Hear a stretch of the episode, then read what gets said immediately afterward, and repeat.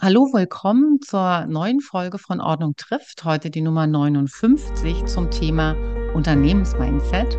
Ordnung trifft, dein Podcast für den Blick in die Welt der Ordnung. Wir, das äh, sind zum einen ich, Tanja, und natürlich ist, wenn Tanja da ist, auch die Aline da. Ihr kennt Hallo. uns beide vom Podcast ordentlich inspiriert. Hallo Aline. Und äh, wir beide sind noch nicht ganz so lange in der Ordnungswelt unterwegs und stellen uns immer ganz viele Fragen, gerade auch seitdem wir die Zertifizierung gemacht haben. Und eine Frage ist das Thema Unternehmensmindset. Was ist es? Brauche ich das? Wie bewegt mich das? Und ganz viele Fragen rundherum. Und wir als, als Rookies oder Newbies dachten uns, wir suchen uns zwei Profis, zwei erfahrene Ordnungsliebende und stellen mal alle unsere Fragen, die wir und bestimmt ihr da draußen auch zu diesem Thema habt. Und deswegen freue ich mich, dass wir heute die Verena und die Sabine hier bei uns begrüßen dürfen und wir heute äh, im gemischten Doppel unterwegs sind. Hallo, ihr beiden. Hallo. Hallöchen. Hi. Ich bin jetzt mal ganz frech und Verena wird es mir nicht übel nehmen, dass wir dich heute nicht vorstellen, weil jeder, der die Folge kennt und hört, der kennt natürlich Verena. Aber Sabine, ich äh, kenne dich und Aline kennt dich auch, aber vielleicht nicht alle da draußen. Magst du vielleicht kurz zwei, drei Sätze zu dir nochmal sagen? Genau, ich bin Sabine von Ordnungsliebe und ich bin so ein Ordnungsurgestein, würde ich mal sagen. Ich habe so, mittlerweile sind es, glaube ich, vor elf Jahren angefangen mit dem Thema Ordnung, mit einem Blogmagazin, was mittlerweile richtig groß ist und habe dann nach und nach alles Mögliche, diese Ordnungswelt, ich benutze jetzt mal dieses Wort, dazu gepackt in mein Business. Von einem Podcast über Videos, Bücher, Workshops, Kurse, es gibt alles. es gibt nicht alles, aber eine ganze Menge gibt es von mir. Und ähm, ich bin da gar nicht strategisch dran gegangen, wahrscheinlich wie ganz, ganz viele, sondern bin da so ein bisschen reingestolpert, zumal damals, als ich angefangen habe, das Thema überhaupt nicht bekannt war. Da war ich eher so die, ah, du häkelst für den Weihnachtsmarkt, Tante. Und ja, ich habe eine ganze Menge Fehler gemacht, aber weiß mittlerweile, was für Fehler ich gemacht habe und ähm, welche ich nicht mehr machen würde und warum dieses Mindset, dieses Business-Mindset wirklich wichtig ist. Kann ich euch auch erzählen. Ja, cool. Da kommen wir auf jeden Fall drauf zurück. Danke für das kleine Intro. Aber lasst uns mal erstmal ganz global galaktisch anfangen. Ich habe mir zum Anfang äh, die Frage gestellt, jetzt starte ich mit einem Ordnungscoach und bei mir ist es zumindest zum Anfang auch nebenberuflich und dann kommt so dieses große Wort Unternehmensmindset. Warum brauche ich denn mit meinem kleinen Business? Warum gehört das dazu, Verena? Vielleicht kannst du da mal zwei, drei Sätze zu sagen. Das ist eine große Frage. Zwei, drei Sätze, ich weiß nicht, ob ich das so schnell schaffe. Du darfst auch fünf oder sechs. Also am Ende, glaube ich, hat das was mit der Perspektive auf das zu tun, was du da, was du da tust mit deinem Business. Weil das unterscheidet maßgeblich die Person, die sagt, ich mache das eigentlich als, ich habe mal diesen Begriff Wobby ähm, in einem der Podcasts mitgenommen, einem Work-Hobby. Jemand, der das macht, weil er nur aufräumen möchte, was ja erstmal der, der Kick-off des ganzen Themas ist. Aber Unternehmensmindset oder Unternehmer-Mindset besser ähm, braucht man eigentlich, weil äh, eben, das ist, ist nicht nur Aufräumen, da steckt ja ganz, ganz, ganz viel mehr dahinter. Also man, man baut ja im Grunde ein Unternehmen auf und man macht Geld mit seiner Liebe. Und da kommen wahnsinnig viele Wirkkräfte, die dich täglich schütteln und je nachdem, wie du damit umgehst und je nachdem, wie du in der Lage bist, Dinge zusammenzubauen, darauf zu reagieren und so weiter, Fehler zu machen und also je nachdem, wie du dich selber trainierst, kannst du unglaublich erfolgreich werden mit dem Thema. Und jemand, der eigentlich genau das Gleiche theoretisch anbietet, aber dieses Mindset nicht hat, wird gar nicht erfolgreich damit. Also es ist wenn du so willst, das Eins oder Null, schaffe ich es oder schaffe ich es nicht. Das Zünglein an der Waage. Das stimmt. Und wenn du hast gerade angesprochen, dass da auch äh, das Geld natürlich eine Rolle spielt. Und da frage ich mich schon, wenn man jetzt als Ordnungscoach oder Ordnungsexperte Einzelunternehmer in der Businesswelt ist und mhm. dann gegenübersteht von, was weiß ich, Geschäftsführer, Geschäftsmodell, Pitches, Finanzierungsrunden, einer Runway, ein Startup und da so große Worte hört, die ja eigentlich immer nur für mehrere Personen als Team in unseren Köpfen wabern. Denkt ihr da nicht vielleicht ein bisschen groß, wenn ihr von Unternehmer-Mindset in der Richtung sprecht, nur für so einen kleinen Ordnungsexperten? Finde ich gar nicht. Weil ich glaube, was wir, ich nehme uns jetzt mal alle zusammen und Ordnungsexpertinnen, wir denken alle immer viel, viel zu klein. Wir stellen mhm. uns immer in diesen Schatten, naja, hm, ist noch nicht so etabliert, ist alles noch so ein bisschen wischiwaschi, keiner nimmt uns ernst. Und ich glaube, dass wir das brauchen, um diesen Schritt nach vorne zu machen und um auch ernst genommen zu werden. Wenn ich mir überlege, in meinen ersten Jahren, da war ich so, so rummeandern, weißt du, so mal hier, mal da und wusste nicht so genau, wenn ich da ein Mindset gehabt hätte, dass ich eine Firma bin, was ich niemals hatte am Anfang, sondern da war ich halt die Sabine, die ein bisschen aufgeräumt hat, ne? Dann hätte mich das viel, viel schneller an den Punkt gebracht, wo ich noch gar nicht wusste, wo ich hin wollte, aber es hätte mich an einen Punkt gebracht. Und deswegen finde ich das auch ganz wichtig, diese Begriffe zu benutzen, um uns auch kopfmäßig irgendwie darauf einzustellen, das ist kein Hobby, das ist ein Business wie der Dachdeckerbetrieb, der Unternehmensberater, Arztpraxis oder was auch immer. Es ist was, womit du dein Geld verdienst, womit du deine Familie ernähren kannst. Und ähm, das muss sich bei uns, glaube ich, verankern. Und da sind diese Wörter ganz wichtig für uns. Und wir haben uns wirklich auch gefragt, weißt du noch, Sabine, ganz am Anfang, als wir den Schwerpunkt erarbeitet haben, wie wollen wir es denn nennen? Mhm. Und wir haben ganz bewusst Unternehmer-Mindset gesagt, oder Unternehmerinnen-Mindset, weil wir da draußen das Selbstbewusstsein der Branche aufbauen wollen und müssen. Ja. Wenn wir ernst genommen werden wollen, dann braucht es für jedes Individuum, das sich in diesem Markt aufhält, ein ganz ausgeprägtes Selbstverständnis von das, was ich tue, ist extremst wichtig und schafft Impact bei meinen Kunden. Und ja, ich kann XYZ Geld damit verdienen und, und auch meinem, von meinem Kunden verlangen, weil ich einen wirklichen Mehrwert liefere. Und das hat maßgeblich mit mir und meinem Auftritt zu tun und mit meinem Mindset. Mhm. Und dann sind wir ja da bei den großen Wörtern Vision, Mission, ne, was so dazugehört, um das dann einmal runter zu definieren was will ich für mich äh, erschaffen, was ist meine Vision. Und dann sieht man ja auch auf Insta ne, so Vision Boards und Dinge, die gestaltet werden können. Jetzt hattest du, Sabine, vorhin schon gesagt, ich hab, bin da auch ganz anders gestartet. Wann hat es denn bei dir den Kick gegeben, dass du gesagt hast, ich ändere das jetzt? Und hast du dann deine Vision, Mission und alles, was dazugehört, erarbeitet? Plauder mal aus dem Nähkästchen, so wie du es vorhin so schön gesagt hast.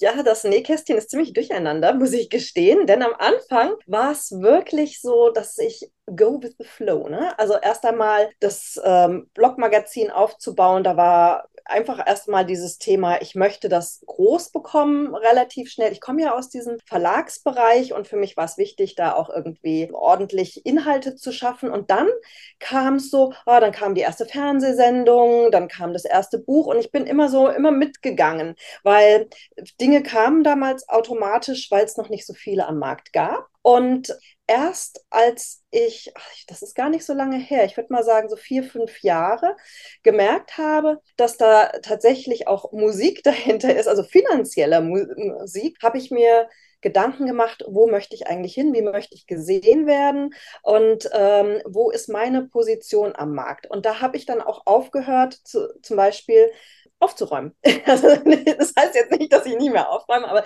zu Kunden zu gehen. Was am Anfang habe ich das gemacht und wo ich auch dachte, das ist was, das gehört einfach dazu. Aber um dann auch festzustellen, das ist ein Businessbereich, der passt überhaupt nicht zu mir. Da gibt es verschiedene Gründe für. Ich habe einen ganz anderen Bereich, wo ich mich positionieren kann. Und dann habe ich angefangen zu träumen. Dieses, ich möchte mal in einer großen Fernsehsendung sein. Ich möchte nicht nur ein Buch, sondern ich möchte mehrere Bücher. Und das habe ich schon auch dann bin, bin ich losgegangen und habe gesagt, okay, lieber Verlag, hier bin ich. Ihr habt mit mir das erste Buch gemacht. Wollt ihr nicht noch mehr und so? Also das habe ich dann auch, so wie ich mir das vorgestellt habe, abgearbeitet. Ja, cool. Das hört sich völlig inspiriert an, ja. das, das war nicht immer inspiriert. ja, aber jetzt, wenn man dem, dem so zuhört, ich kann mir schon vorstellen, dass der Weg da echt ähm, ja auch steinig war und bestimmt auch mhm. mit, mit Schmerzen verbunden. Ja, total spannend. Verena, du bist ja selbst nicht so als Ordnungscoach auch draußen unterwegs, aber bei dir war doch, wie ich dich kenne, das Thema deine eigene Vision, Mission auch ganz am Anfang dabei, oder? Du bist doch hier die Struktur unter uns.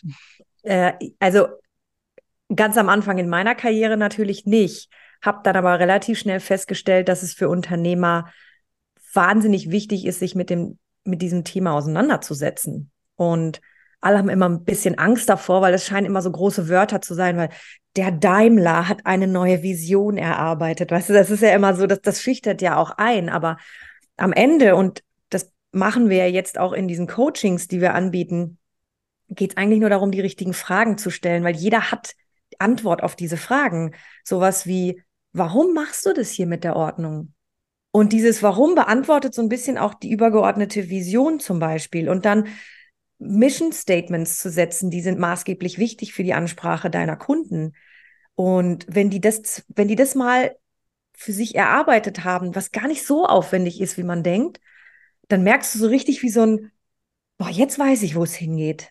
Jetzt, jetzt habe ich so ein Bild vor Augen. Jetzt, jetzt kann ich, jetzt, ne, jetzt baue ich diese ganzen 348 Tasks, die ich auf meiner Liste habe, die so ein bisschen luftleer im Raum schwirren, die kann ich jetzt endlich richtig einbauen. Das ist so ein bisschen ja, die, das Führen, wenn du so willst, deiner eigenen Aktivität. Warum stehst du morgens auf? Das musst du schon beantworten. Und das, das macht auch echt zufrieden, wenn man das für sich erarbeitet hat höre ich äh, da ein bisschen raus auch, dass ich auf jeden Fall wissen muss, wer ich bin und wer ich eben auch nicht bin. Sabine, wenn du so, so viel Jobs schon hattest und da so unterwegs warst in der Ordnungswelt, hast du doch sicher auch da ein Beispiel, wo das vielleicht mal total nach hinten losging und du eine Vision von deiner Person hattest, die du am Ende gar nicht erfüllen konntest, weil du vielleicht noch nicht so richtig über dein Unternehmen und deine Person in diesem Unternehmen nachgedacht hast.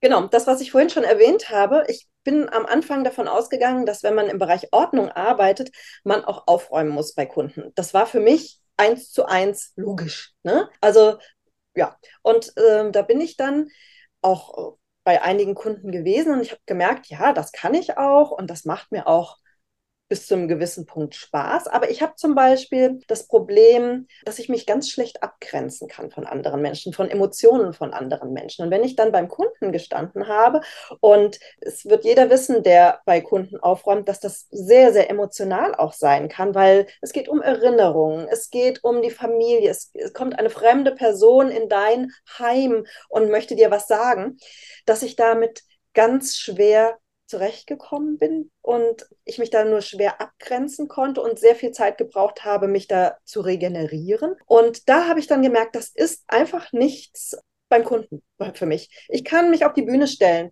Ich kann mich ins Fernsehen stellen. Ich kann sonst was machen, erzählen, aber es, ich muss mich abgrenzen können. Und das hat mich auch ein bisschen umgehauen weil es war einfach so dieses, ja, das ist doch logisch, ne? Da räumt man auf und geht zu Kunden. Und als das so weg war, war ja dann nur noch so ein bisschen, ach Gott, dann schreibe ich jetzt nur. Das ist ja nichts Ernstzunehmendes. Also da bin ich schon in so eine Krise gekommen und habe gedacht, oh nee, das, ob das jetzt so das Richtige für mich ist. Ja. Aber da möchte ich kurz einen Shoutout machen. Nein, man muss nicht am Tag seiner Gewerbeanmeldung wissen, was man will und was nicht. Ich sage mhm. immer, nehmt doch bitte das erste Jahr und macht erst mal. Ich finde es mega geil, dass ihr zum Beispiel den Podcast gestartet habt. Einfach mal gucken, mit verschiedenen Menschen sich auch auszutauschen, über verschiedene Dinge zu sprechen und dann vielleicht zu merken, ja, das ist ein Thema, da, da komme ich einfach nicht so mit zu Rande. Das möchte ich nicht machen, wie aufräumen beim Kunden. Oder es gibt auch Leute, die sagen, ich will auf gar keinen Fall diesen Job als meinen Hauptjob machen, weil ich möchte diesen Druck von Unternehmertum gar nicht, gar nicht aus, ja. aushalten müssen, zum Beispiel. Gibt es auch Leute, und das ist super, das für sich zu erkennen, aber es das heißt auch, ich muss erst testen. Ich muss erst zum Kunden vor Ort gehen, wie Sabine, um zu verstehen, dass ich das nicht will. Deswegen ähm, bin ich ein großer Fan von, nehmt euch ein Jahr, macht alles und seid unglaublich neugierig und ja, ihr werdet nicht dieses ultimative Geld verdienen. Das ist auch so ein Ding, so ein, so ein Trugschluss. Am Anfang muss man gleich seine 100k nach Hause bringen, so ein Quatsch. Sondern man muss erstmal sich finden. Und wenn man sich dann gefunden hat und nach einem Jahr, zwei sich positioniert hat, dann kann man auch wirklich anfangen, eine Produkttreppe zu entwickeln, seine Marketingkanäle sauber aufzubauen und und und. Aber bitte gebt euch ein bisschen Zeit. Ja, da darf ich auch noch was ähm, zu ergänzen, denn es sind ja so ganz viele Träume damit dabei. Also gerade dieses Thema Buchschreiben, das haben ja ganz viele. Und ich sag's mal so, das ist schön, wenn man kein Geld verdienen möchte und es kann. also das ist tatsächlich so. Ich komme aus dem Verlagsbereich. Ich weiß, was man da verdient. Verdient gar nichts. Man sitzt sehr lange dran. Man muss einfach schreiben können auch emotionsfrei schreiben können. Es wird gekürzt, es wird dran rumgemacht. Ähm, nachher ist es anders, als du es abgegeben hast. Dein Baby ist nicht mehr so, wie du es dir vorgestellt hast. Und solche Sachen muss man, glaube ich, auch erlebt haben und auch mal gesehen haben, dass diese Träume, die man da teilweise hat, auch dieses Fernsehthema, wo viele sagen, oh, ich will mal ins Fernsehen. Erstens ist es so, dass ganz viele einen anfragen, es kommt niemals zustande, weil das Thema Ordnung ist immer noch nicht groß und äh, jede Redaktionssitzung endet mit, dann lassen wir halt das Thema Ordnung unten raus, weil ja, es wird etwas Spannenderes geben. Und all diese Sachen, die muss man, glaube ich, mal sich angesehen haben. Man muss es vielleicht auch nicht unbedingt ausprobiert haben, aber vielleicht mal dran gekratzt haben, um mhm. zu sehen, ja, das ist vielleicht ein Traum von mir gewesen, aber nur schwer realisierbar. Und mit Fernsehen verdient man null Geld. Null. Noch weniger als mit Büchern. und auch Aber dieses danach werde ich berühmt ist nicht da. Sehr schade, also, sehr schade. ich meine, ich bin nun mal wirklich sehr bekannt in dem Bereich, aber so what, ne? Aber dann, dann heißt das für mich auch, also wenn ich jetzt als Anfänger da rangehe und dann sage, ha, wird man nicht berühmt, Buch bringt eigentlich äh, wenig Fame, aber das Geld stimmt auch nicht, muss ich dann überhaupt als Anfänger meinen Preis richtig kalkulieren? Muss ich rausgehen und sagen, ich weiß schon, wo ich hin will? Oder spielt es eigentlich eher eine neben untergeordnete Rolle und ist nebensächlich? Verena, was sagst du dazu? Also, was ich auf jeden Fall, zwei Dinge, die ich auf jeden Fall mitgeben würde. Das eine ist, niemals, niemals dich zu günstig verkaufen. Entweder du machst es, weil du sagst, du machst ja. einen, einen Barter-Deal, so ein Tauschgeschäft und sagst, für eine Referenz räume ich dir eine Stunde das auf. Aber ich würde nie sagen, ich gehe für 30 Euro die Stunde raus, weil kein Unternehmer, kein Mensch kann für 30 Euro arbeiten. Du kannst keine Versicherung davon bezahlen, keine Steuern, du kannst nicht davon leben. Und das macht auch den Markt bis zu einem gewissen Grad kaputt. Und auch Kunden nehmen dich nicht ernst. Das ist auch etwas, was ich ganz vielen mitgebe. Wenn du 30 Euro nimmst, kriegst du auch 30 Euro Kunden. Das ist einfach so. Unter 50, also das habe ich mal jetzt so als Linie gezogen, eigentlich unter 50 Euro geht, geht einfach nichts. Da kannst du auch kein Business von führen und sollte man nicht machen. Ähm, das Zweite ist aber auch, dass man für sich überlegt, welche Kunden habe ich und was würden die denn potenziell bezahlen? Irgendwann weiß ich ja, mit wem ich mich wohlfühle. Und auf der anderen Seite, was brauche ich aber? Das heißt, ich brauche schon mal so eine Kalkulation, die mir mal runterrechnet, was brauche ich eigentlich im Monat? Was möchte ich für mich haben? Cash in the Tash am Ende des Monats. Ähm, das ist recht pragmatisch und dann sagen alle, das gut, dann habe ich hier äh, meine Miete und so, aber das ist ein bisschen komplexer, als man denkt. Also man sollte sich da schon einmal mit auseinandersetzen und dann ähm, glaube ich, ist man auf einem guten Weg. Ja, dann sind wir aber auch gleich beim Thema Businessplan. Ne? Also mhm. wir hatten mhm. jetzt Vision, Mission, Preise. Da war jetzt auch die Frage drin, was brauche ich denn für Kunden? Weil was ich auch ganz oft von meinen äh, ja, mit, Mitkommilitoninnen, wenn wir uns so nennen dürfen, gehört habe, Businessplan, ach Quatsch, den, den brauche ich nicht. Ja, äh, jetzt sehen die Zuhörerinnen nicht Verenas Gesichtsentgleisung. Sie zieht hier gerade lustige Fratzen übers Gesicht. Äh, da, da schreit dann dein innerer, äh, deine innere Struktur in dir, oder? Businessplan? Mein innerer Monk. Innerer ähm, Monk. Ja, ich sag mal so.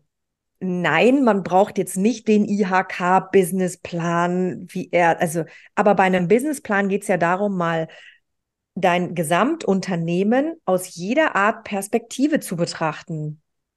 Und ich glaube, dass das vielleicht nicht ganz am Anfang unbedingt wichtig ist, aber so mit der Zeit, wenn man auch Dinge hat, die man für sich lernt, wie Sabine eben erzählt hat, dass man die aufschreibt und mal in ein ganzheitliches Konstrukt packt. Das macht ein Businessplan. Und ich muss einfach auch wissen, bleibt von meinem Stundensatz am Ende noch was über, wenn ich solche Marketingkosten habe und wenn ich äh, beim Kunden noch drei Stunden Anfahrt habe und also ne, ich muss, ich muss mir das angucken. Wer nicht, wer war das noch?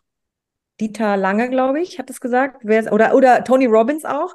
Wer nicht managt, ist kein Unternehmer. Und das Businessplan-Thema ist ja ein Plan. Pläne sind da, um umgeworfen zu werden, aber der Plan muss stehen, damit ich weiß, wo ich irgendwo hin will. Also ich meine, ohne einen Plan, ohne einen Stundenplan weiß ich nicht, wo ich in der Schule hin muss. Das, das ist einfach die Basis eines Unternehmers. Und nein, man muss es nicht am Anfang bis ins Detail machen. Du kannst viele Sachen gar nicht beantworten. Aber bitte in dem ersten Jahr, wo ihr so viel lernt, schreibt ein und baut euch diesen Plan. Sonst wird das nichts. Ist recht einfach. Und was ich auch unbedingt mit mal dazu nehmen würde, ist parallel so ein Zeitplan. Ähm, Verena hat es ja gerade gesagt, so dieses Marketing, was wir ja ganz oft vergessen, ist, dass wir sehr viel Zeit in Social Media investieren. All mhm. diese Kleinigkeiten, dann so und so viele Stunden an Canva noch irgendwas basteln und so weiter.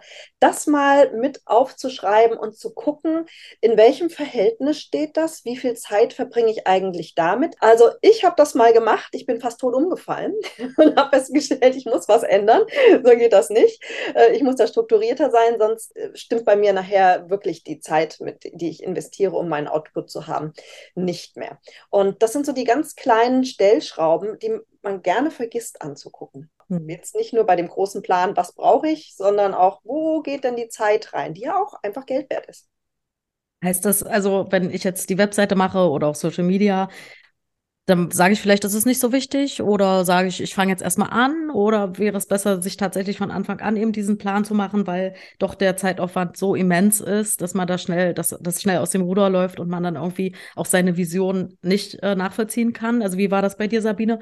Du, du warst dann stundenlang nur auf Social Media unterwegs, aber es hat keinen Output gebracht, oder wie verstehe genau. ich das? Ähm, ich habe halt sehr viele Kanäle, die ich bespiele, vom Newsletter bis zum Magazin, ähm, YouTube und so weiter und so fort. Und habe da an den einzelnen Punkten viel zu viel immer wieder von vorne angefangen. Da was reinzupacken, da mir einen neuen Text zu überlegen, wie hole ich denn da die Zielgruppe ab? Da gibt es ja auch Möglichkeiten, sowas stringent zu machen, äh, also Inhalte mehrfach zu verteilen, kurz zu fassen und so. Ich glaube, das brauchst du nicht gleich am Anfang. Das ist natürlich was, du musst dir erstmal die Webseite aufbauen, deinen Kanal und so weiter. Aber ab einem gewissen Punkt fängst du dann an, dich zu verzetteln, weil du denkst, du musst alles bedienen. Es will ja jeder überall und das ist es nicht. Also ich, ich habe Kanäle komplett dicht gemacht, weil ich sage, da muss ich auch gar keine Zeit und nicht meine Arbeitskraft investieren. Ich habe Facebook läuft nur noch automatisch über Instagram. Da habe ich heute eine böse Nachricht bekommen, warum ich denn da meine Nachrichten nicht beantworte. So, Aber das bediene ich eigentlich normalerweise nicht mehr. TikTok mache ich nicht. Also ganz in genau gucken, wo ist meine Zielgruppe, wie will ich sie erreichen und macht es Sinn, alles zu bespielen. Und ich sage euch, es macht keinen Sinn. Aber muss ich zum Anfang dann einmal alles durchprobieren, um diese Erkenntnis zu haben? Oder gibt es da so von euch so ein Lifehack? Weil, ne, ich höre jetzt ganz viel, ich muss Content Creator machen, ich kann Podcast machen, ich kann YouTube machen. Da denke ich so, oh Gott, ich kann meine Stimme kaum selber hören, dann sehe ich mich auch noch, Leute, ich bin raus. Oder man macht äh, einen Kurs bei der Volkshochschule oder so. Ne? Also, was es da von euch die Formel, die ihr uns hier mit an die Hand geben könnt? Verena. Mein Wort 2023 ist ja Funnel. also den Funnel kann ich schon von Anfang an tatsächlich empfehlen. Das ist eigentlich auch gar nicht so komplex und trivial. Am Ende weißt du ja ungefähr, mit welchen Personen du dich auch wohlfühlst. Sind wir mal ehrlich. Es gibt viele, die sagen, ich fühle mich mit Mamas wohl, weil ich selber gerade kleine Kinder habe. Es, gibt Menschen, die sagen, ich fühle mich mit, ähm, mit äh, kleinen Unternehmern, also so Handwerksbetrieben und so wohl, weil da habe ich früher gearbeitet. Ich verstehe deren Abläufe und Prozesse. Ihr wisst ungefähr, welche Zielgruppe ihr bedienen wollt. Das steht ganz oben. Und dann zu sagen, okay, welche Probleme haben die eigentlich und wo tummeln die sich? Wo sind die denn unterwegs? Und gleichzeitig, mit welchen Sachen fühle ich mich wohl? Der Handwerker, der draußen unterwegs ist, ist wahrscheinlich nicht der Pinterest-Typ. Auch wenn ich jetzt Pinterest total geil finde, ist das aber, wenn ich die Zielgruppe habe, nicht der Kanal, den ich wählen sollte. Also nein, man sollte nicht alle angucken und probieren, sondern wirklich darauf gucken, was passt zu mir und ultimativ zu meiner Zielgruppe. Jetzt sitzt aber mein kleiner Schulterengel auf der einen Seite und sagt, oh, total toll, ich fühle mich mit Mamas total wohl und ich mache alles total schön und ästhetisch. Und dann sitzt der andere Schulterteufel auf der anderen und sagt, wenn ich aber nur diese Kundschaft habe, dann enge ich mich ja extrem stark ein und vielleicht kommt dann keiner zu mir. Also was ist da deine Meinung, Verena? Das ist, das ist so ein Trugschluss. Weil das Problem ist, wenn du die ganze breite Masse versuchst anzusprechen, sprichst du gar keine Sprache. Dann fühlt sich weder der Handwerker noch die Mamis noch die Senioren noch irgendjemand angesprochen. Und dann, und das ist das Problem von vielen Ordnungsexperten, die haben dann gar keinen Zulauf, weil sich keiner angesprochen fühlt. Du musst eine Entscheidung treffen. Und ich sage nicht Nische, ich benutze das Wort Nische nicht, aber weil du, eine Mama spricht anders als ein Handwerker. Das ist einfach Fakt so. Außerdem haben die andere Probleme und anderen Alltagsablauf und andere Kanäle. Du verzettelst dich, wenn du die Entscheidung nicht triffst. Und das ist das Problem, möchte ich behaupten, der meisten von Anfang an. Ja, das sehe ich auch so. Tatsächlich schauen, welche Zielgruppe möchte ich haben, wo sind sie? Und ich nehme jetzt mal das Beispiel YouTube. Das äh, ist sowas, wo jeder meint, ah, da müsste ich jetzt auch noch das ist ein Kanal, den solltest du nur machen, wenn du wirklich Freude daran hast. Das ist unglaublich zeitaufwendig. Du, äh, bis du da Geld verdienst, dauert es ewig und du hast halt auch kein, also Werbeplattform ist es ja auch jetzt nicht so wie zum Beispiel Instagram, wo du tatsächlich sagen kannst und kauf meinen Kurs oder was auch immer du gerade bewerben möchtest. Das ist was für ein ganz, ganz anderes Gebiet. Also wenn du das als Werbekanal benutzen möchtest, würde ich sagen, ja, wow. Schwierig. Aber da musst du halt wissen, wenn da deine Zielgruppe ist, dann mach's. Mhm. Das ist eine schöne Überleitung, wenn du sprichst von Zielgruppe. Und wir hatten jetzt schon die Muttis und den Handwerker. Ganz oft spricht man ja mal von B2B und von B2C. Ich merke auch immer wieder, dass nicht jeder weiß, was damit gemeint ist. Was versteht man denn darunter? Verena, vielleicht kannst du das nochmal kurz abreißen, was damit gemeint ist. Und auch ähm, gleich im Anschluss die zweite Frage. Ich muss mich dann ja auch entscheiden oder muss ich mich entscheiden, mache ich B2B, mache ich B2C? Also B2B heißt ja Business to Business und Business ich bin ein Business als Unternehmensberater, als, als, als, als Ordnungsexperte, als Unternehmensberater auch und ich berate in B2B andere Unternehmen. Da sind natürlich auch Menschen drin, aber Unternehmen haben tendenziell eine andere Sprache, einen, ein anderes Problem, eine andere Herangehensweise an, äh, da zum Beispiel Dienstleistungen einzukaufen. Wenn ich äh, einen Handwerker, der ein Handwerksbüro hat, der hat zwei, drei Mitarbeiter vielleicht noch und die Frau sitzt im Büro, da hatten wir zum Beispiel auch die Frage, wer ist denn überhaupt meine Zielgruppe bei dem B2B-Geschäft? Und oft haben wir dann festgestellt, ach guck, das ist die Frau, die nämlich das, äh, die, die Unterlagen im Backoffice macht und nicht der Handwerker, auch wenn ich sage, meine Zielgruppe ist der Handwerksbetrieb. Ja, also das ist ein Unternehmen. Und äh, Unternehmen treffen auch nochmal andere Entscheidungen und wollen andere Dinge wissen. Die sind nicht so emotional, die sind, die sind sachlicher. Deswegen, ich, ich persönlich bin ein B2B-Mensch. Ich, äh, ich bin sehr, ich bin eher sachlich unterwegs.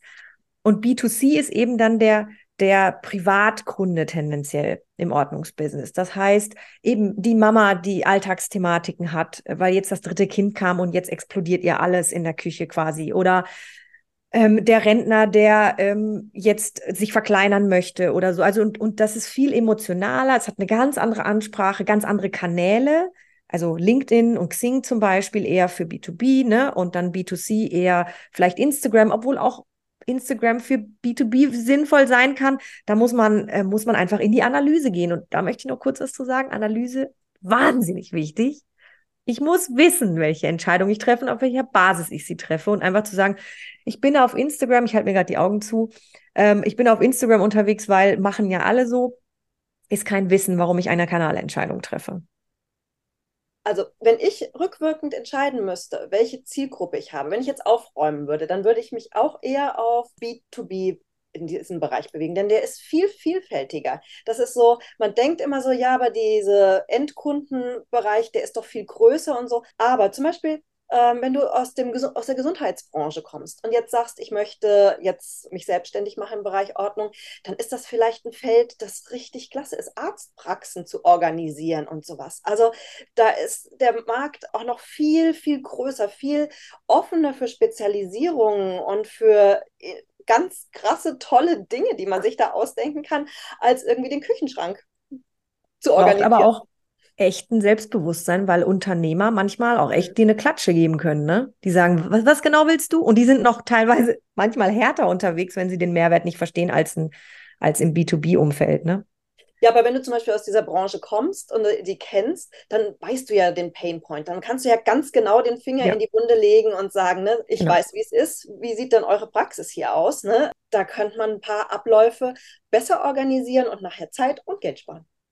Wie ist das dann allerdings Das hört sich für mich an, als ob das wirklich ein Vollzeitjob ist, der eben auch als Vollzeitordnungsexperte handelbar ist. Aber wie ist das dann mit Menschen, die sich im Zweifel nur äh, nebenberuflich dafür entscheiden und eben dann vielleicht nicht dieses Portfolio an den vielen Dingen auffahren können, die das eigentlich dann kostet? Weil das natürlich wie jedes Business viel Herzblut, viel Zeit und viel Investition ausmacht. Was würdet ihr denen dann raten?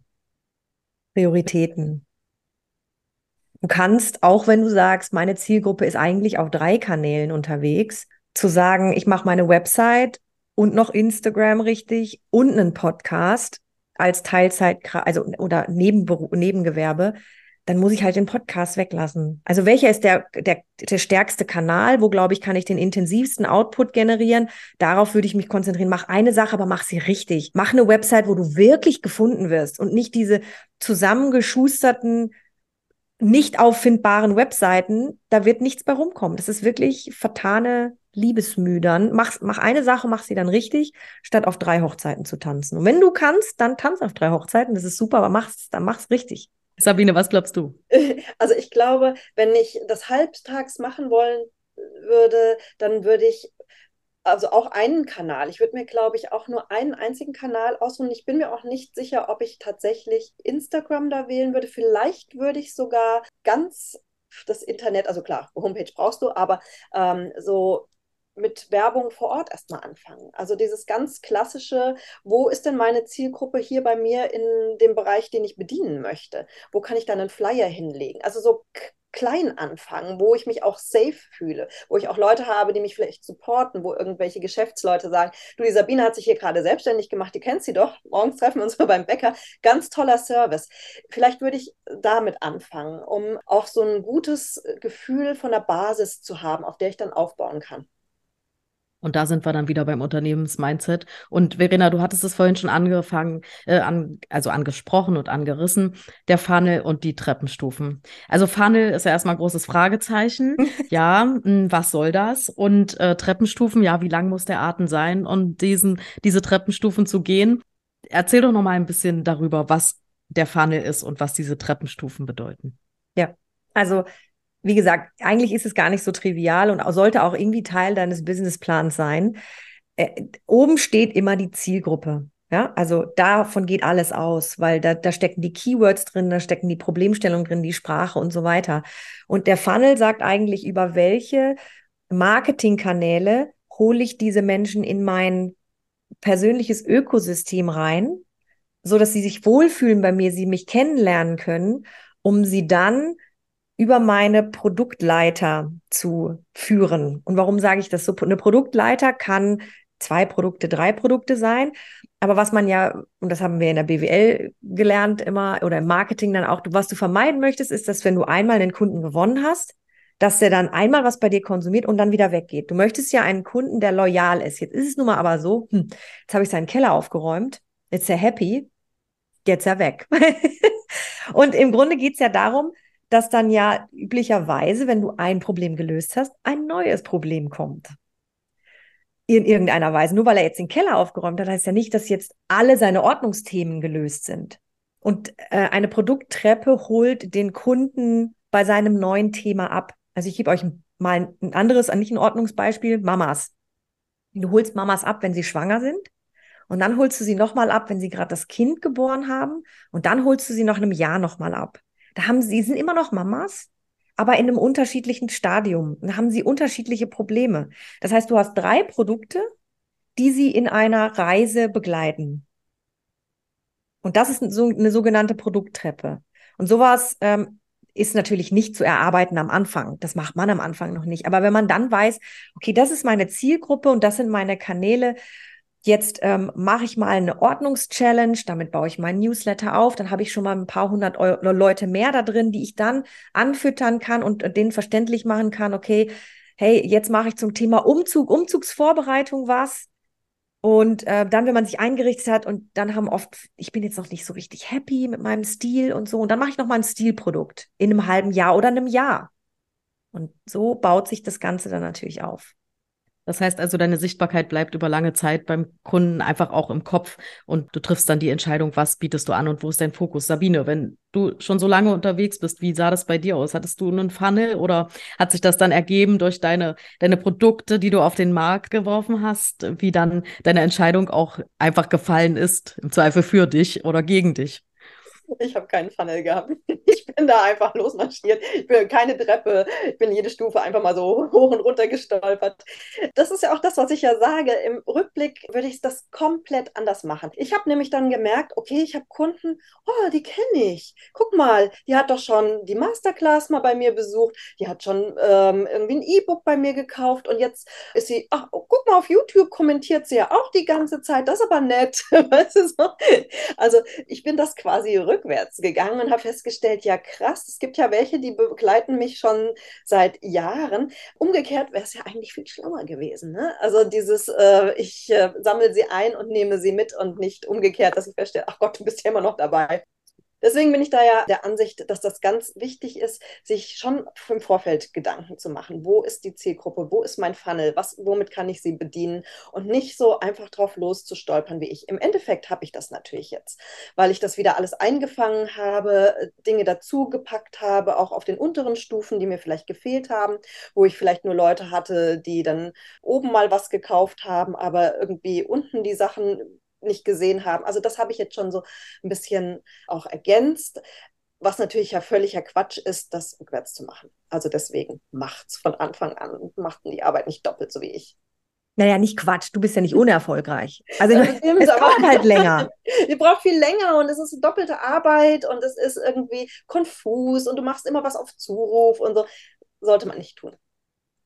Sabine musste also wie ein Blatt im Wind erstmal ein bisschen ausprobieren, weil es keinen genau. gab, der sie als Baum aufgefangen hat. Aber Verena ist ja da für die Ordnungsexperten, um genau das zu machen und auch ähm, ein bisschen so durch die Business Seasons zu begleiten. Du hattest das mal in so einem Recap erwähnt, dass es dann die Business Season gibt und dass ähm, du natürlich am Anfang total euphorisch bist, alles läuft gut. Dann hast du ein paar Kunden, genau wie Sabine es gesagt hat, die haben dich mal gesehen, die haben von dir gehört, die buchen dich erstmal.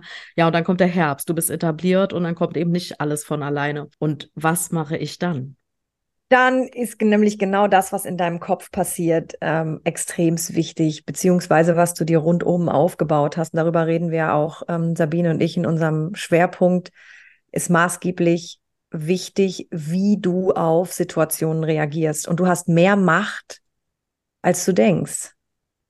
Ich kann mich als Opfer, es ist alles so schlimm und oh Gott, die Kunden haben abgesagt, der Kunde hat abgesagt. Mein Gott, wie viele Kunden mir schon abgesagt haben, wie viel Pitches ich verloren habe, wie viel, wie viel Feedback ich bekommen habe, wo ich dachte, ich höre jetzt auf. Das mache ich nicht mehr. Das kann ich natürlich machen, bringt mich aber ja langfristig nicht weiter, weil ich habe ja eine Vision. Und da kommt wieder, ne, da dreht sich wieder alles irgendwie zusammen. Am Ende hast du eine Unternehmensvision und weil du jetzt einen, einen kleinen Rückschlag hattest, heißt es ja noch lange nicht, dass du alles in Frage stellst. Und dem musst du dir einfach bewusst sein, wenn, wenn du ein übergeordnetes, langfristiges Ziel hast, was über fünf, zehn Jahre oder viel länger noch hinausgeht, dann lässt dich so ein kleines, und natürlich kannst du wütend sein, wenn mal sowas passiert, lassen dich aber so kleine Herausforderungen nicht an deinem übergeordneten Ziel zweifeln. Wenn du das aber nicht hast, dann wirft dich der Alltag schon auch mal eher aus dem, aus dem Ruder. Und bei den ganzen Themen, die wir jetzt angesprochen haben, wenn ich das dann runterbreche, da kann einem ja schon so ein bisschen, ähm, da kann man schon mal Angst bekommen. Ne? Da gehen einem so ein bisschen Muffensausen, sagt man bei uns. Hier in Berlin bekommt man dann, ne, ich habe Versicherung, Steuern, Finanzamt, also das ganze Operative, was auch daran hängt, wo der eine oder die andere dann nachher sagen, oh, also da habe ich jetzt so Respekt davor. Sabine, um zum Nähkästchen-Thema zurückzukommen, hast du einen Tipp, wie man mit dieser Tapete an Aufgaben, mit dieser vollen Wand gut umgehen kann? Oder was hat dich da durchgerettet? Mein großer Vorteil ist, dass ich da nie Angst vor hatte. Ich bin auch in einer Familie groß geworden, wo niemand Angst vor Unternehmertum hatte. Und da gehört halt die Steuererklärung und ähm, die Anmeldung und so weiter dazu. Ich glaube, dass man sich da viel zu viel Gedanken macht. Also dieses einfach mal loslaufen und es machen und nachher feststellen, alles halb so wild gewesen. Und da würde ich jedem raten, mach's einfach. Geh da durch, auch wenn es jetzt kein großes Spaßvergnügen ist. gehört dazu. Ne? Es gehört einfach dazu. Und wenn du irgendwo ein Unternehmen, egal in welcher Branche es ist, ob es die Ordnungsbranche ist, ob es eine Bäckerei ist und so, müssen wir alle machen. Und mach's nicht alleine. Das ist, glaube ich, ein Aha-Erlebnis von ganz vielen Ordnungsexperten, die am Anfang immer dachten, ja, das ist ja alles Konkurrenz, was da draußen unterwegs ist. Nee, im Gegenteil tatsächlich. Wenn du deine Kollegin fragen kannst, du, welchen Steuerberater hast du denn? Wie hast du denn nach der Gewerbeanmeldung, wie, wie bist du da mit dem Finanzamt? Das, das er beschleunigt das ganze Thema so maßgeblich. Und wenn die anderen auch wissen, dass du nicht jemand bist, der einfach nur Wissen abzieht, was ja am Anfang auch der Fall oft war, sondern du in einer Community unterwegs bist, wo alle ja ähnlich starten und man sich dann gegenseitig unterstützen kann, Kunden zuschustern kann und und und, dann ähm, ist quasi die Bürde auf den Schultern nur noch die Hälfte so schwer. Und was ja viele vergessen, ist, dass man zwar an einem Punkt gemeinsam startet, aber dass dieser Weg so schnell in tausend verschiedene Richtungen geht, mhm. dass du gar keine Konkurrenz bist.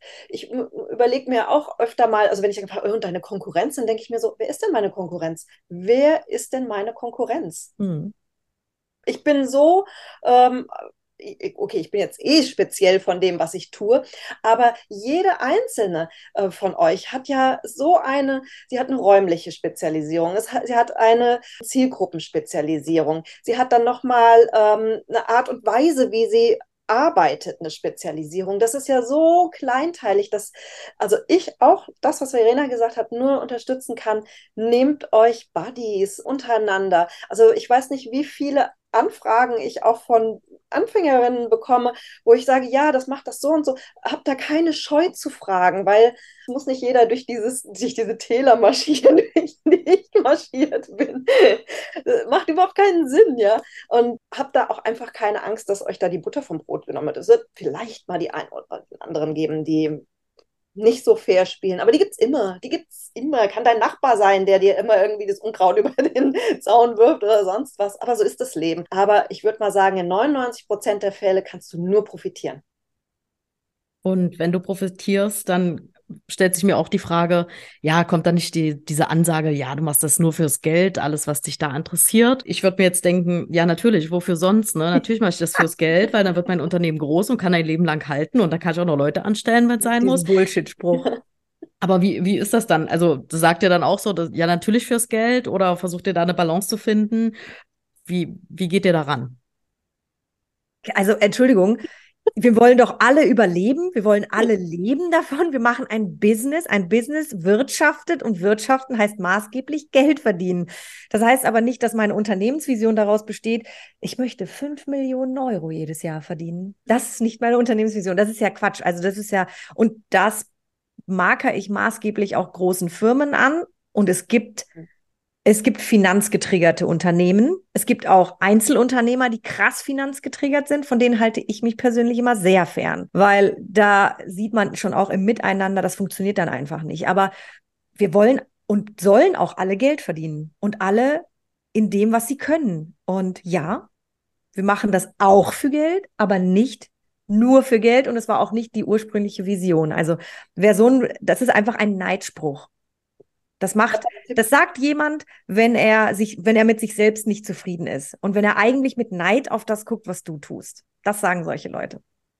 Ich habe einen guten Tipp für Anfängerinnen. Gerade wenn diese Fragen kommen, sollte man so vorgefertigte Antworten im Kopf haben oder sich mal aufgeschrieben haben, um dann auch, auch wenn man E-Mails bekommt, so die ersten Kooperationen vielleicht, wenn man in diesem Bereich sich bewegt, da gibt es ja ganz oft dieses Barter-Deal, du bekommst hier die Box und dafür schreibst du mir einen Artikel und drehst ein Video oder sowas. Vorgefertigte E-Mails, wo es darum geht, ich bin ein Content Creator, ich, auch ich bezahle meine Miete und nicht mit diesem Behälter, den kann ich leider nicht. ja, ne? Also da musst du schon einfach dir diesen Stress, den du dann in diesem Moment fühlst, und den fühlen wir ja alle, wenn du, wenn deine Arbeit klein gemacht wird und denkst du, kommt man denn auf die Idee, dass das jetzt für umsonst machen könnte? Oder wie kommst du auf die Idee, dass ich das aus Spaß an der Freude nur mache? Natürlich ich das für Geld. Vorgefertigt, rausschicken oder aus dem Kopf aufsagen, dein Sprüchlein. Auch bei Verwandtschaft, so an Weihnachten, ne? Ah, ich wusste gar nicht, dass man das beruflich machen kann. Mhm. Ne? Dann gleich mal schon die passende Antwort bereit haben. Mit Aufräumen kann man ja kein Geld verdienen. Nö. Ne? Wie oft hat man das in der Ordnungsbranche gehört? Ja, ja. das Weihnachtsmarkt kann doch jeder, ne? Genau. Kann ja kann jeder, genau. so ein paar, paar Bullshit-Bingo-Sprüche noch aufbringen, die haben wir schon alle mal gehört. Aber mhm. wenn du das so erzählst, Sabine, dann klingt es voller Selbstbewusstsein, voller Selbstwertgefühl, was man natürlich hat, wenn man den Job schon ein paar Jahre irgendwie macht. Aber vielleicht ist ja nicht jeder zum Anfang so selbstbewusst, um zu sagen, ja, Chaka, natürlich, ich bin da total die coole Braut und hau jetzt den Spruch hier raus. Ging es dir von Anfang an so, dass es dir das leicht gefallen ist oder was hat dir geholfen, da mit diesem Selbstwertgefühl und dem Selbstbewusstsein mit diesem Unternehmerinnen-Mindset an den Start zu gehen? Also das, was ich eben schon erwähnt habe, dieses Vorgefertigte, dass ich das schon im Hinterkopf habe, dass ich gar nicht anfange, mich zu rechtfertigen. Und dann habe ich gelernt von einem Freund aus der Unternehmensberatung auch, der, wenn er zum Kunden gegangen ist und er sagte immer so, boah, ich ich fühle mich immer so schlecht. Ich bin, damals war er noch relativ jung und er hat gesagt, oh, ich, wenn ich mich dann da hinstelle und denen dann irgendwie erzähle, so und so musst du es machen und ich koste 1000 Euro am Tag, der hat dann immer gesagt, ich atme einmal durch und sage, mir selbst, it's Showtime, ne, dieses ganz klassische, und gehe dann in eine andere Persönlichkeit rein. Ich gehe dann in diese Unternehmerpersönlichkeit und trete dann auch ganz anders auf. Da bin ich nicht die Sabine Haag, die bei dem Kunden sich nicht gut abgrenzen kann und am liebsten mitweinen würde, weil es so schrecklich ist, sondern dann, wenn ich auch irgendwo stehe, ähm, ein Interview gebe oder so, dann bin ich die Sabine, die unglaublich erfolgreich ist im Ordnungsbusiness.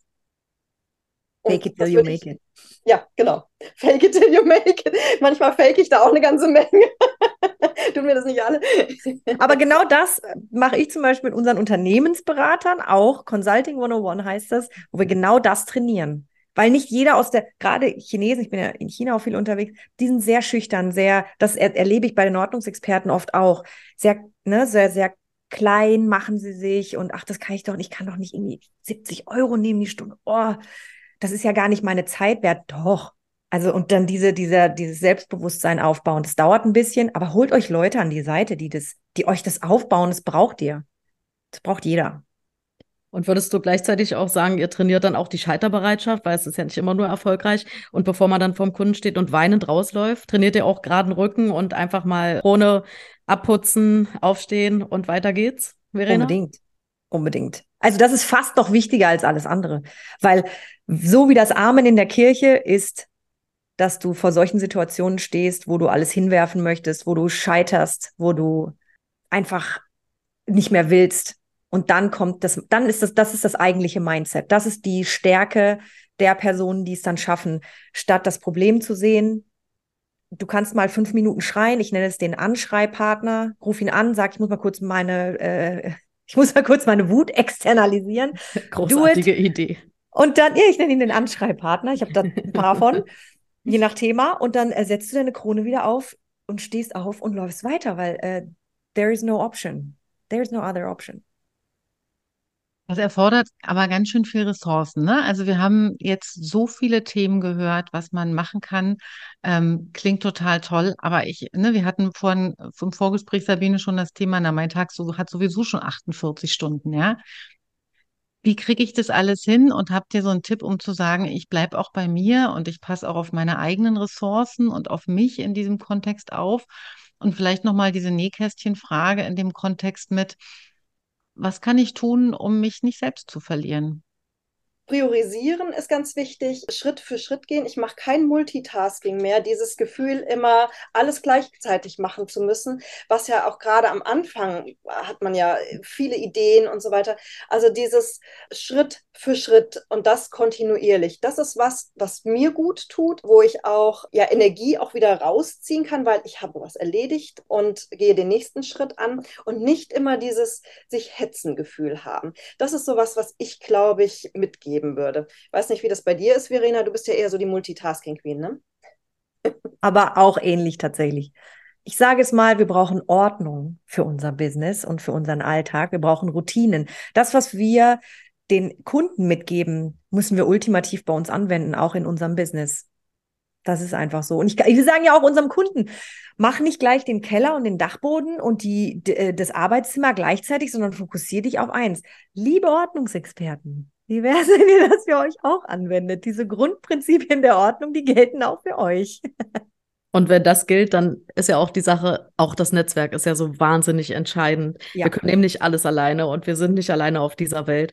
Und äh, deswegen habt ihr, liebe Verena, diese wunderbare Möglichkeit, äh, sich zu vernetzen und dieses Netzwerk auch weiterzutragen. Und jetzt würde ich auch sagen, feuerfrei. Was habt ihr da alles? oh, wo fange ich an? Nicht zu lang. also am, am, einfachsten, was wir haben, was für auch für alle offen ist und wo, wo unbedingt auch alle Ordnungsexperten rein können, ob gerade am Start oder schon auch wirklich lange dabei ist, die, die WhatsApp-Ordnungscommunity. Da gibt es eine Ankündigungsgruppe, dann gibt es eine große Gruppe, wo jeder schreiben kann. Da sind über 200 mittlerweile drin und es gibt dann die Regionalgruppen. Das heißt, man kann sich aussuchen, wo man gerne sich auch lokal vernetzen möchte. Und ich möchte noch mal kurz dazu sagen, wenn ich in einer großen Unternehmung bin, dann habe ich oft Leute, die ich ähm, anfragen kann. Ich kann zu meiner Rechtsabteilung gehen, ich kann ins Marketing gehen, ich kann zur Produktentwicklung gehen. Ich habe quasi alle Ressourcen da. Wenn ich Einzelunternehmer bin, muss ich mir diese Ressourcen von außen schaffen. Und das ist extremst wichtig. Und wen kann ich da besser fragen als Menschen, die durch den gleichen Schmerz gehen wie ich, die in der gleichen Branche sind wie ich? Frag doch, wer ist der Steuerberater, welchen Anwalt, ähm, wo hast du dir die Infos zu Instagram geholt, welchen Kurs hast du gemacht? Wenn der eine es schon gemacht hat und zufrieden war, dann geht doch auch dahin. Und gleichzeitig haben wir dann natürlich die Plattform der Ordnungswelt ähm, aufgemacht, wo man eben auch Mitglied werden kann und da hat man die Möglichkeit, eben verschiedene Schwerpunkte zu buchen. Ähm, jetzt habt ihr ja das Interview auch mit Steffi gemacht zum Thema Nachhaltigkeit zum Beispiel oder eben Unternehmer-Mindset, Fotoordnung und, und, und. Da gibt es Schwerpunkte.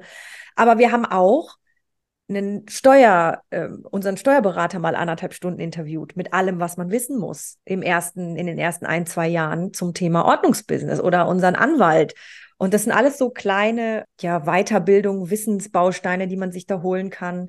Ähm, man kann aber auch eben über seine Karriere oder sein, seine Intensität, in der man an seinem eigenen Business arbeiten möchte, zum Beispiel im, im Basic-Start-Programm oder dann im Advanced oder im Professional-Programm, sich weiterentwickeln. Ähm, es sind einfach Entscheidungen, die man treffen möchte. Wir haben da eine recht breite ja, Plattform geschaffen und gleichzeitig natürlich über die Ordnungswelt.com schieben wir dann alles, was ihr entwickelt, raus. Das heißt, euer Podcast ist da gelistet zum Beispiel auch. Ähm, man kann Blogbeiträge schreiben, man kann die Events da einstellen, man kann sich mit seinem eigenen Profil listen. Bücher, Sabines Bücher sind alle da, die, die wir natürlich als, als ein Hub, als Ordnungswissenshub, so nenne ich das mal für alle, die wissensbegierig sind zum Thema Ordnung, dass man sich da holen kann. Genau. Also es ist ein, ein, riesengroßes Ökosystem und es geht auch noch weiter mit der Orvention zum Beispiel nächstes Jahr, wo wir dann einmal mal ein Netzwerktreffen machen, wo alle kommen können, die interessiert sind.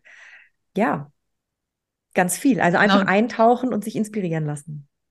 Die Orvention hast du gerade angesprochen. Ähm, ich hatte es jetzt auch bei den Ankündigungen gesehen. Vielleicht magst du da noch zwei, drei Sätze zu sagen. Die ist im Mai nächsten Jahres geplant, ne?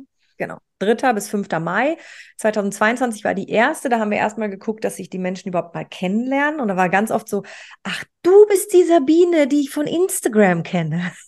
so dass genau. du bist ja ganz anders. Irgendwie habe ich mir dich größer vorgestellt oder wie auch immer. Das ist der häufigste Satz, den ich überhaupt höre. Gott, bist du klein. genau. Sabine, dann sag doch mal, wie, wie groß bist du? 1,59. ja, naja. Geht ich noch. bin auch genau. nur 1,61, also da bin ich bei dir. Genau, und die ist, die ist auf jeden Fall im Mai, also in 2022 in Hanau haben wir uns erstmal kennengelernt und jetzt geht es aber wirklich darum, ähm, das Motto wird, krempel deine Ärmel hoch und da geht es wirklich hardcore um, okay, wie sieht mein Funnel aus, wie sieht meine Zielgruppe aus, wie, welche Geschäftsmodelle, also da werde ich zum Beispiel einen Vortrag zu halten, welche Geschäftsmodelle passen denn wie zusammen und da fließt sowas ein mit Sabine Buch. Warum schreibe ich überhaupt ein Buch? Wie passt das zu meinem meiner Produkttreppe. Also all das, was wir eigentlich heute besprochen haben, legen wir da nochmal eine Nummer tiefer und machen das in, in ein paar Tagen auf, auf wirklich die Ordnungsbranche spezialisiert für 90 Ordnungsexperten geben wir da mal richtig Gas. Und damit dann dieser Rahmen, in dem man dann arbeiten möchte, wirklich auch klar ist und man nicht mehr in diesem luftleeren Raum schwebt. Ja, wunderbar. Und wer nicht so lange warten kann, der kann natürlich auch Quick-Analyse buchen, der kann äh, Einzelcoachings buchen und der kann vor allem eben auch euren Schwerpunkt vom Unternehmer-Mindset bei der Plattform von dem Center for Professional Organizers buchen. Genau. Verena, Sabine, vielen Dank, dass ihr heute unsere Gäste wart. Es hat äh, großen Spaß gemacht, euch zu interviewen. Ich glaube, wir könnten noch Stunden weiterreden, weil ihr einfach so viel gewaltes Ordnungsbusiness-Wissen mitbringt. Aber ich würde sagen, für heute machen wir die Runde komplett. Und ähm, ich sage danke. Sag natürlich auch danke. Es war mir eine Freude äh, und hat ganz viel Spaß gemacht. Und drück euch die Daumen für alles, was noch kommt. Ja, auch genau. von mir. Vielen Dank. War lustig. Ich mache das ja sehr gerne. Ich bin ja eine Plaudertasche. danke auch von mir, dass ich auf der anderen Seite sitzen durfte mal. und nicht der Interviewer war. Ja, sehr gerne. Also wir freuen uns von euch zu hören und sagen für heute Tschüss. Ciao. Tschüss. Tschüss. Das war's auch schon für heute. Danke, dass du dabei warst. Wir freuen uns auf die nächste geordnete Runde mit dir. Happy Days, deine Verena.